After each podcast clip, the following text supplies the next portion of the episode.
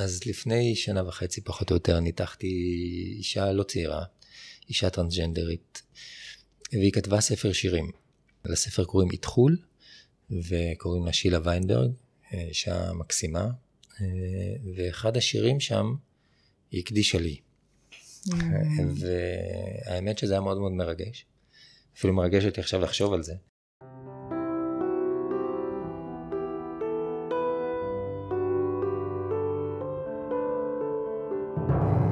שלום, אני טלי אשר, ואתם על מי רוצה נס, פודקאסט שנועד להכיר לכם מקרוב את החיים לצד התמודדות נפשית.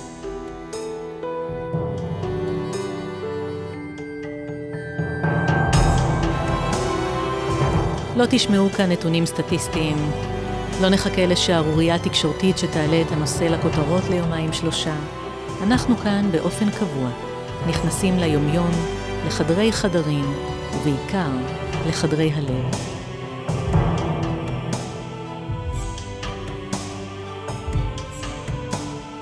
כשדוקטור אלון לירן לא צונח ממטוסים, מצוקים או ממגדלים, הוא עוזר לאחרים להתחבר לקרקע. דוקטור לירן הוא רופא בכיר במחלקה לכירורגיה פלסטית ויחידת הכוויות בבית החולים שיבא תל השומר, ומשמש כרופא היחיד בארץ שמבצע ניתוחים להתאמה מגדרית.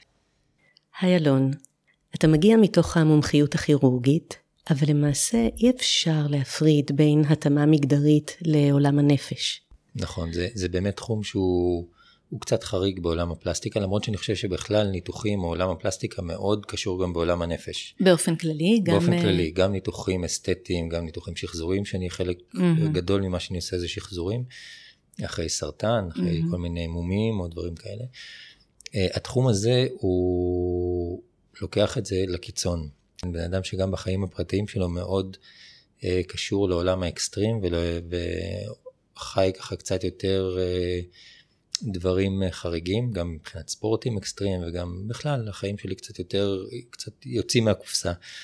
אני רוכב על אופנועים כל חיי, צלילות. Uh, סנובורד בכל מיני קטעים, צניחה חופשית זה הפך להיות מקצוע שלי ממש.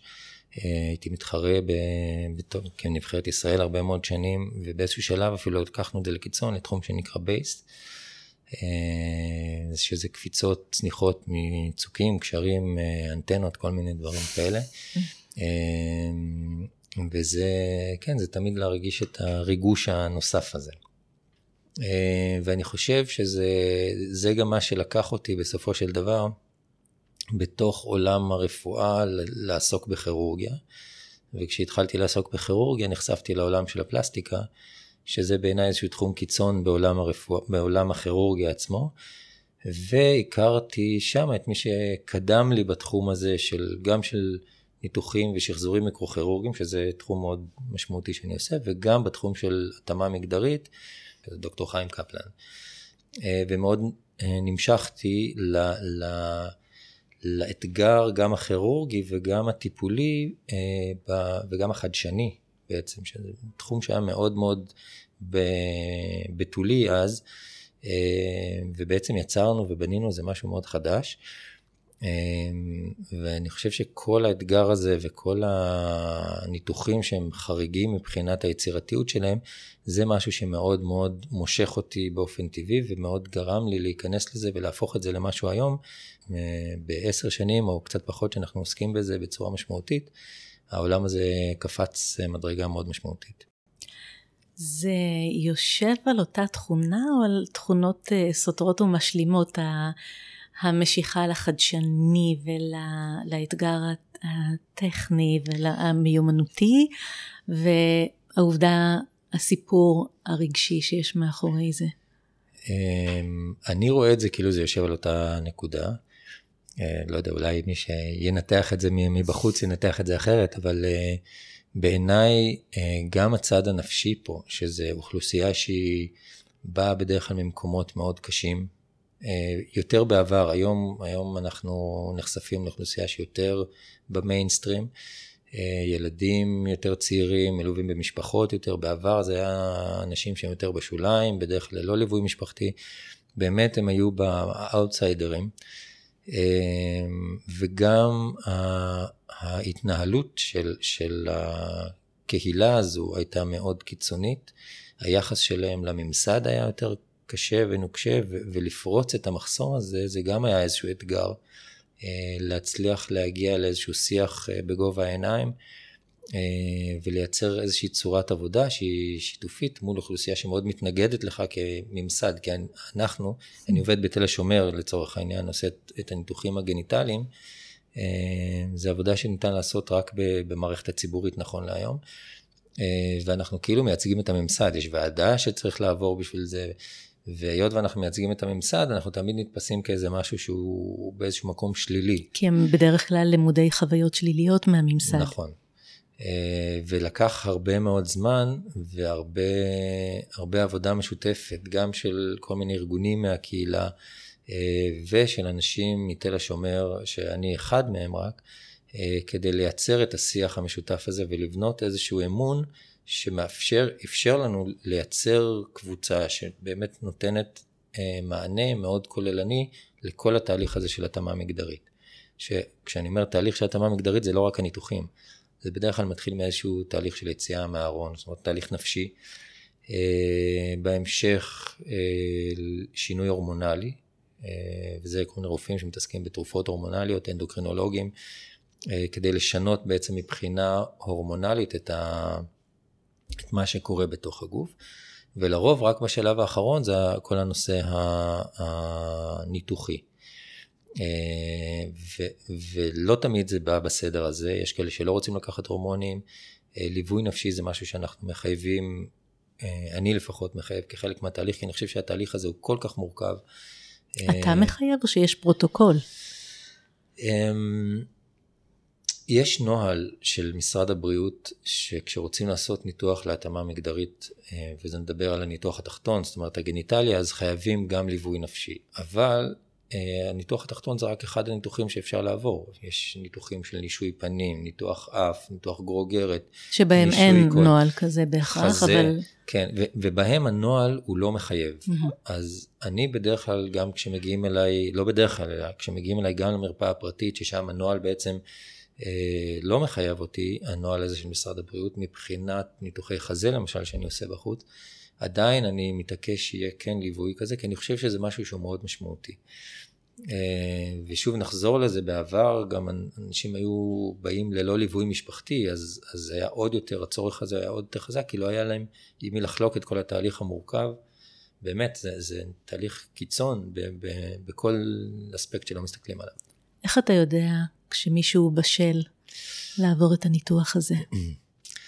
אמ, שאלה מאוד מאוד טובה. אני לא חושב שבאמת אפשר לדעת אה, עד הסוף, אה, אבל יש כל מיני תהליכים שעוברים תוך כדי, אמ, וזה נורא תלוי גם לאיזה סוג של ניתוח אה, אתה או מטופל או מטופלת רוצים לעבור, אבל אני חושב שיש איזשהו משהו במהלך השיח שלנו, ב, בייעוץ הראשוני כבר, שמאפשר למדוד כמה באמת אותו מטופל או מטופלת רוצים או צריכים. אני, אני לא מדבר פה על, על רצון כל כך, זה ממש צורך mm. גופני אה, ונפשי, אה, כי אנחנו מדברים פה על איזושהי בעיה שהיא בהגדרה זה משהו שנקרא דיספוריה מגדרית. אה, הדיספוריה הזו זה משהו שהוא בעצם אה, איזשהו שינוי או חוסר התאמה בין המגדר אליו אה, המטופלת או המטופל נולדו, לבין איך שהגוף שלהם, איך שהם תופסים את הגוף שלהם, וחוסר ההתאמה הזו יוצר מצוקה מאוד גדולה. ובגלל המצוקה הזו נוצר צורך, וזה שוב, זה לא רצון, זה צורך אמיתי, שהוא לשנות או להתאים בין המגדר שרשום להם בתעודת זהות לצורך העניין, או בין, בין מה שהם נולדו לבין מה שהם מרגישים. אה, כשרואים שהמצוקה הזו היא כל כך גדולה, אז מבינים שהניתוח זה משהו שיכול אה, לעזור. בכלל, טיפול, בין אם זה טיפול פסיכולוגי, טיפול אנדוקריני, אז שם זה המקום להתחיל לעבוד שוב, תוך כדי תהליך, יחד עם ליווי פסיכולוגי, במקרים מסוימים צריך ליווי פסיכיאטרי, וליווי אנדוקרינולוגי. באיזה אחוז מהמקרים יש, אה, מגיעים בזמן? כלומר, אה, אני מניחה כל עוד מרגישים את הדיסוננס הפנימי הזה, יש מחירים לפיצול שהאדם מרגיש. האם אה, אתה חווה את זה, האם אתה פוגש את זה, את המחירים האלה, את הביטויים למצוקה הפנימית, והאם אתה שם לב לאיזשהו שינוי אולי בשנים האחרונות? אמ, המחירים הם עצומים. המרחק הזה שבין הפיזי לנפשי אה, גורם בדרך כלל לריחוק אה, וניתוק מהחברה. ניכור פנימי כן, גם. ניכור פנימי, וכתוצאה מזה ניכור מהחברה. הניכור הזה גורם לריחוק, ואני יכול, יש פה, יש לי אין סוף של סיפורים על, אה, נכון להיום, אני, כאילו, הגיל של, של הטיפול, בעיקר בגברים טרנסג'נדרים, דרך אגב, הוא הולך ונהיה צעיר יותר, כי הבעיה, הדיספוריה העיקרית אצלם זה הנושא של החזה, mm-hmm. שהוא מאוד, באופן קיצוני, בא לידי ביטוי בגיל אה, מוקדם יחסית, ברגע שמתחילים סימני המין המשניים. ובשלב הזה הם כבר רוצים לעשות ניתוח. בעבר זה לא היה אפשרי. ולאט לאט אנחנו הצלחנו להוריד את הגיל שאפשר לעשות את הניתוח הזה, כי באמת אני באופן אישי הבנתי וראיתי שהמצוקה היא כל כך גדולה. יש לי סיפורים על אה, נער טרנסג'נדר שמגיל, הוא היה אצלי נדמה לי מגיל 14, והוא במשך שנתיים או שלוש כבר לא הלך לבית ספר והיה מנותק מכל הסביבה שלו ולא ראה חברים והיה כל היום במחשב. ואני זוכר שכשהוא בא לבדיקה הראשונה שלי, לקח לי קרוב לחצי שעה רק לבדוק אותו, כי הוא לא היה מוכן לחשוף את עצמו בפניי. כן. ואז כש... איזה חצי שנה בערך אחרי, זה היה אחד הראשונים שניתחתי בגיל צעיר יותר. ופחות או יותר חצי שנה אחרי הניתוח, הוא הגיע לאחת הביקורות, והוא עמד מולי בערך עשר דקות, עמד ודיבר. איתי, והוא היה בלי חולצה. Mm. ואמרתי לו אם הוא שם לב לשינוי, ואז הוא סיפר לי באמת שהוא היה מרוחק, הוא התנתק, ואחרי ניתוח הוא חזר להשלים לימודים, הוא התחיל להתנדב באיזשהו ארגון למען אה, אה, נערים טרנסג'נדרים אחרים, וכל החיים שלו השתנו בצורה כן. ממש 180 מעלות. הפך להיות מחובר. נכון. כן. זה שינוי זהותי עמוק. אנחנו מדברים על שינוי חיצוני, אבל בעצם זה לב ליבו של... אה, במקרה הספציפי הזה, השינוי החיצוני הוא כדי להתאים mm-hmm. לפנימי, לצורך הפנימי הזה. היו מקרים של חרטות? אה, יש מקרים של חרטות, ודווקא אנשים שעברו את כל הוועדה ואת כל התהליך, מעט מאוד, לאורך כל השנים שלי, אני זוכר מקרה אחד של אה, מישהי שעברה את כל התהליך ממש במלואו, כולל ניתוח אה, פנים וחזה וניתוח תחתון, ועכשיו היא באיזשהו סוג של תהליך לחזור אה, חזרה, בגלל כל מיני שינויים משפחתיים גם ושינויים סביבתיים.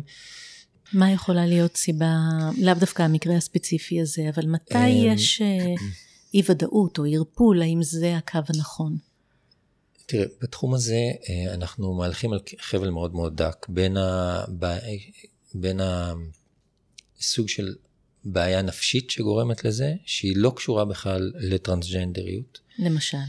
אה, פסיכוזה או משהו כזה, שזה כל הזמן היו הדברים שהתקיפו אותנו, mm-hmm. כאילו יכול להיות שמישהו יתחרט, אבל אנחנו mm-hmm. רואים שכשעושים את זה נכון ועוברים על כל הפרמטרים, אז באמת אחוז החרטה הוא מאוד מאוד נמוך, mm-hmm. שואף לאפס כמעט. אה, במקרים שזה לא נעשה בצורה מבוקרת, אז יכולות, יכולות להיות טעויות כאלה. ואני זוכר מקרה אחד שהיה תוך כדי איזשהו התקף פסיכוטי, והוא הלך ועשה את הניתוח בחו"ל. ועכשיו הוא רוצה לשנות את התהליך, הוא כבר בשלב מאוד מתקדם של שינוי חזרה. עכשיו, לא את הכל אפשר לשנות חזרה. אה, הכל בערך, כי זה כבר הכל הרבה יותר מורכב ומסובך.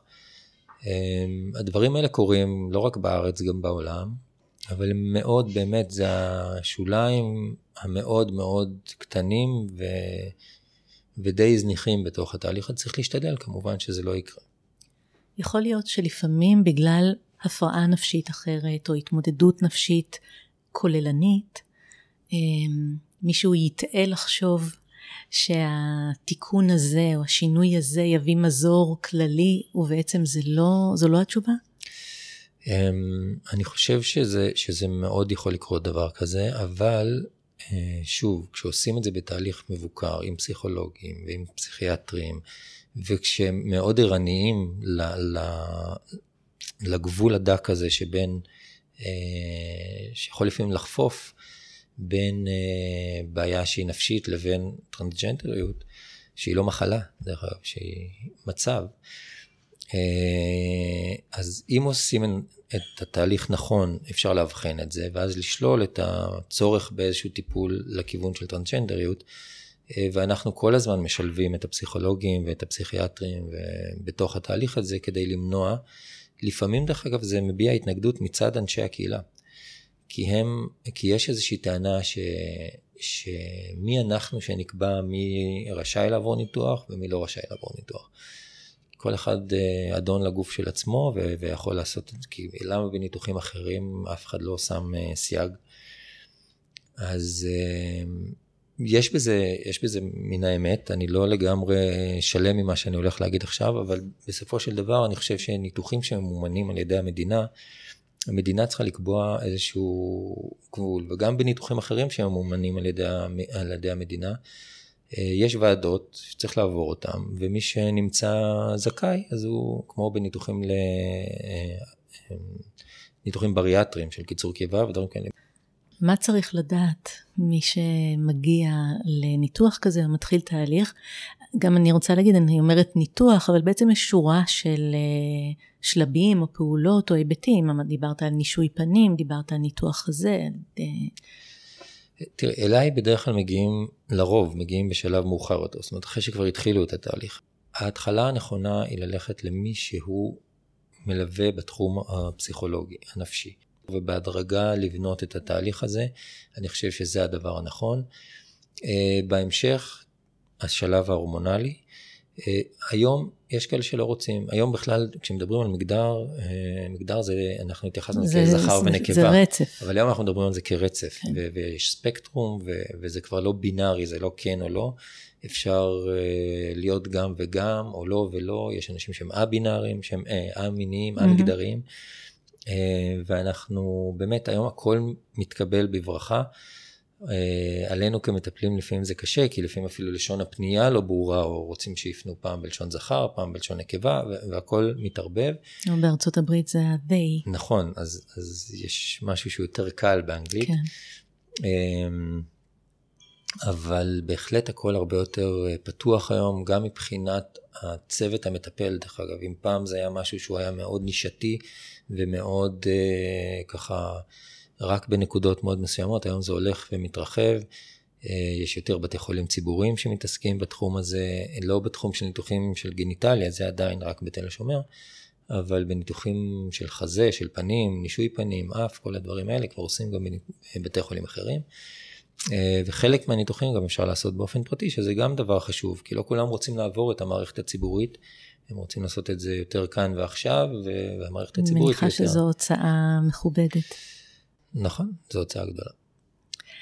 אה, יש לי שאלה מכיוון אחר אליך. אה, בדיוק אמרתי לצחי, לבעלי, ש... זה קצת מלחיץ, ובטח אה, זו לא פעם ראשונה שאתה שומע את זה, לשבת מול מנתח פלסטי ולתהות מה אתה רואה, איזה קמת הייתי אמורה להסיר, ו, וזה, המבט שלך, אני ערה למבט שלך. אני נמצאת בקליניקה שלך, ואני נמצאת מולך, ולפחות ממה שאני רואה, עכשיו זה המבט שלי, אה, הדברים מאוד מוקפדים.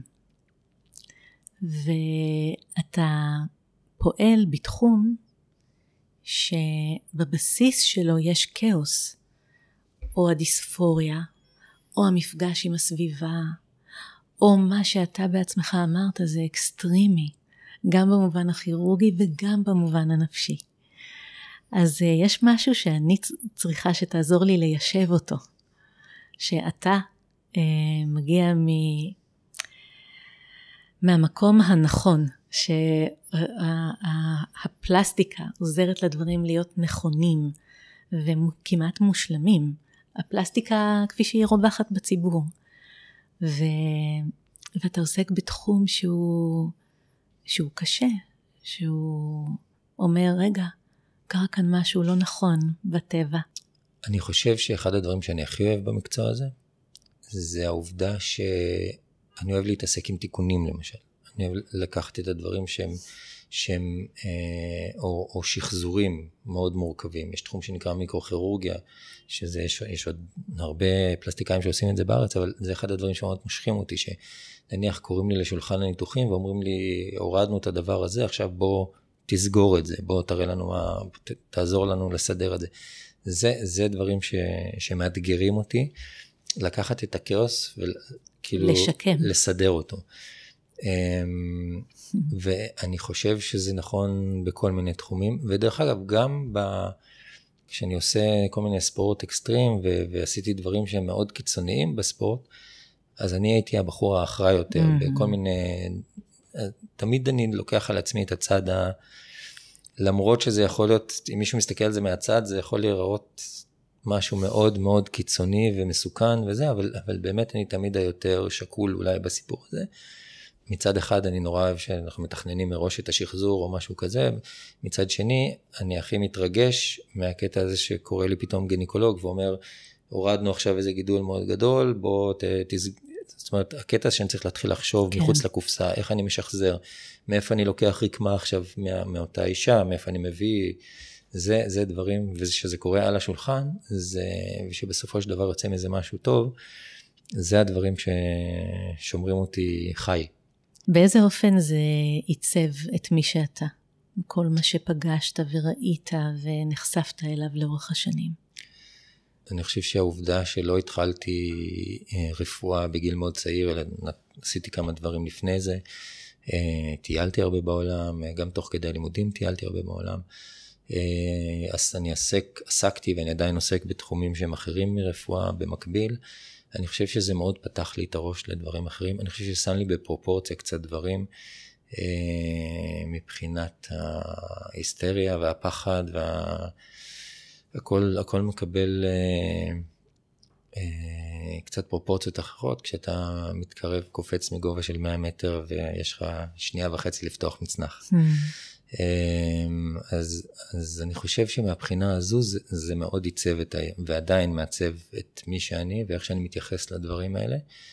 אה, ואני חושב שאני גם מאוד אוהב לה, להתעסק באוכלוסייה הזו, כי אני חושב שהם גם חיים בסוג של אה, אקסטרים וקיצון, ואני חושב שזה אנשים עם מצוקות מאוד מאוד גדולות, שלא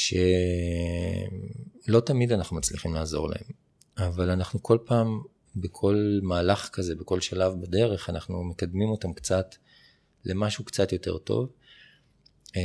כשאתה אומר לא תמיד מצליחים לעזור להם, לפעמים גם אחרי כל הניתוחים עדיין המצוקה הנפשית נותרת? את, את דיברת על זה קודם, שיש אנשים שתולים את כל יהבם בניתוח הזה, ואני מסביר מראש שזה לא יפתור את כל המצוקות שלהם, זה לא יפתור. אה, הרבה מהם ממשיכים לחיות בשוליים של החברה, אה, הרבה מהם לא מצליחים לחיות בשוליים של החברה אפילו. אה, יש הרבה עיסוק בזנות, יש הרבה אנשים שחיים ברחוב. לא, לא מתחולל התיקון הזה. נכון, לא תמיד מתחולל התיקון הזה. אני חושב שככל, וזה מה שאנחנו גם יודעים היום ממחקרים, ככל שהתיקון הזה נעשה בשלב מוקדם יותר בחיים, וזה אחת הנטיות שלי לנתח יותר ויותר צעירים, ככל שזה נעשה בשלב מוקדם יותר בחיים, גם התוצאה האסתטית יותר טובה, כי עדיין לא כל שינויי המין המשניים באו לידי ביטוי, ובעיקר, בעיקר אני חושב שהתוצאה הנפשית וההתפתחותית מבחינה סביבתית היא יותר טובה. יש אה, גיל מינימום? מבחינת הנוהל, אז ניתוחים של גניטליה זה מגיל 18. שאר הניתוחים היום אנחנו יכולים לרדת מתחת לזה, שוב אני אומר סביב 14-15 ניתוחי חזה, בעיניי זה כבר יכול אה, להתאים. יש אגב איזשהו מצב אופטימלי פיזיולוגי שצריך להגיע איתו לניתוח? אה, אני ממליץ תמיד להתחיל בטיפול הורמונלי ולהיות תחת טיפול הורמונלי לפחות שנה.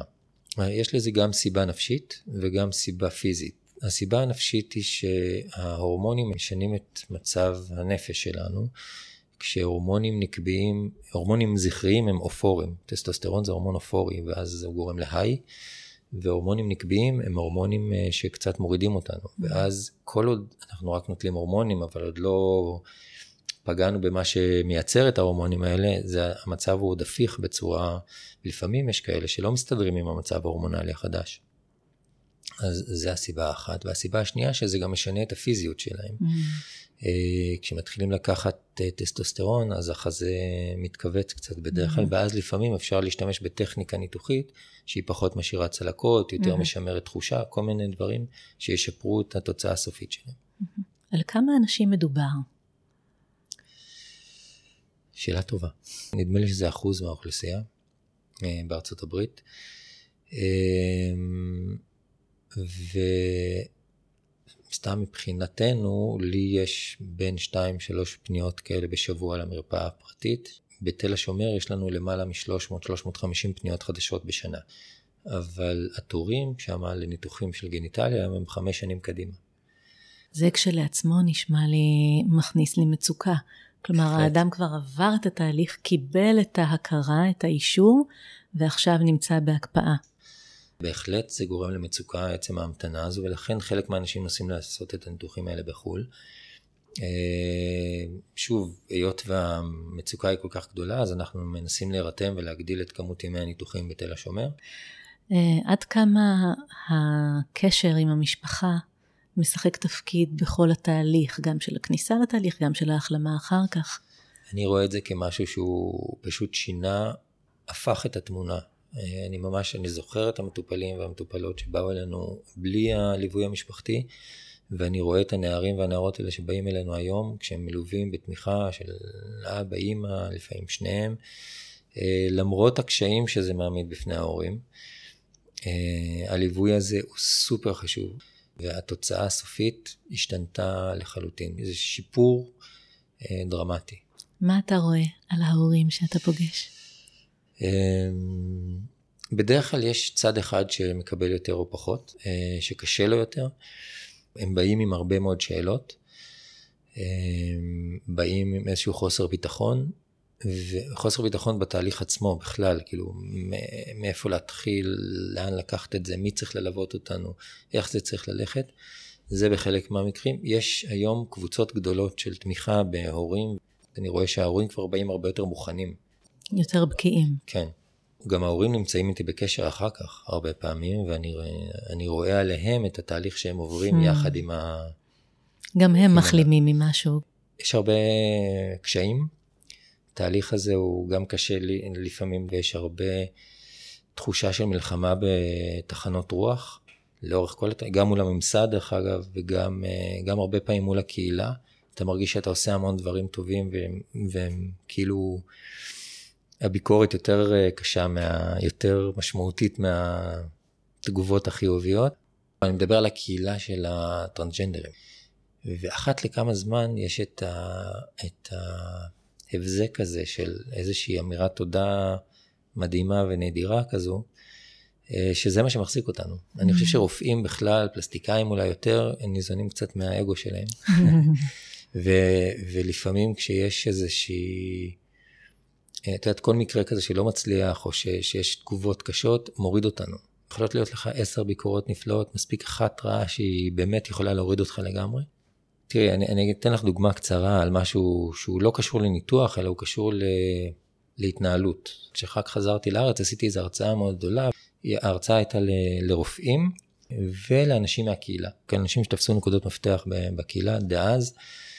ועמדתי שעה על במה והרציתי על כל הניתוחים מכף רגל עד ראש בשני הכיוונים, כן. גם מזכר לנקבה, גם, גם מנקבה לזכר.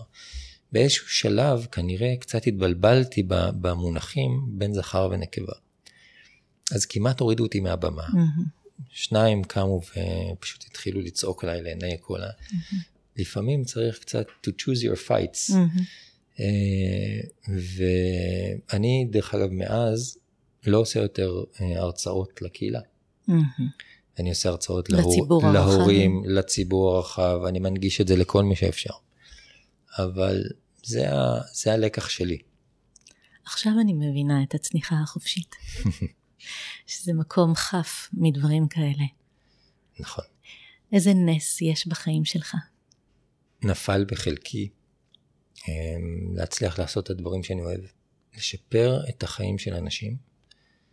וליהנות מזה גם. העיסוקים שלי הם באמת ההנאה שלי, mm. הגדולה. כן.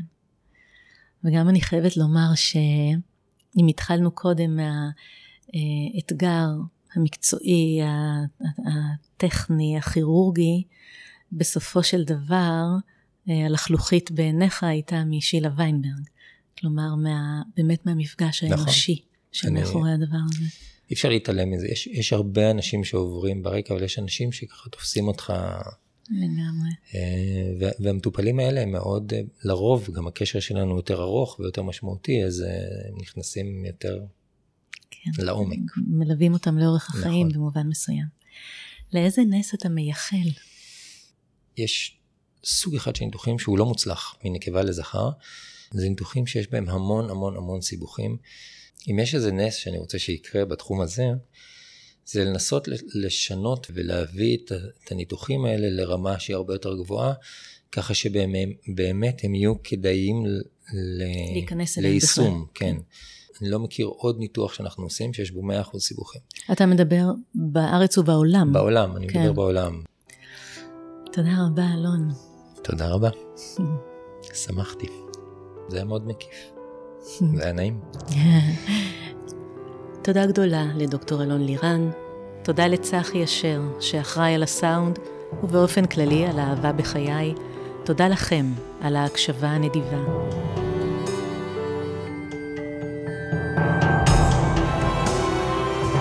מי רוצה נס נמצא בכל אפליקציות הפודקאסטים, ספוטיפיי, אייטיונס, גוגל פודקאסט או כל אפליקציה אחרת. אפשר למצוא את כל הפרקים גם באתר שלי, טליאשר.קום, ולעקוב אחריי בפייסבוק. כדי להתארח בפודקאסט, להגיב או להמליץ על מישהו אחר, שלחו לי הודעה באתר.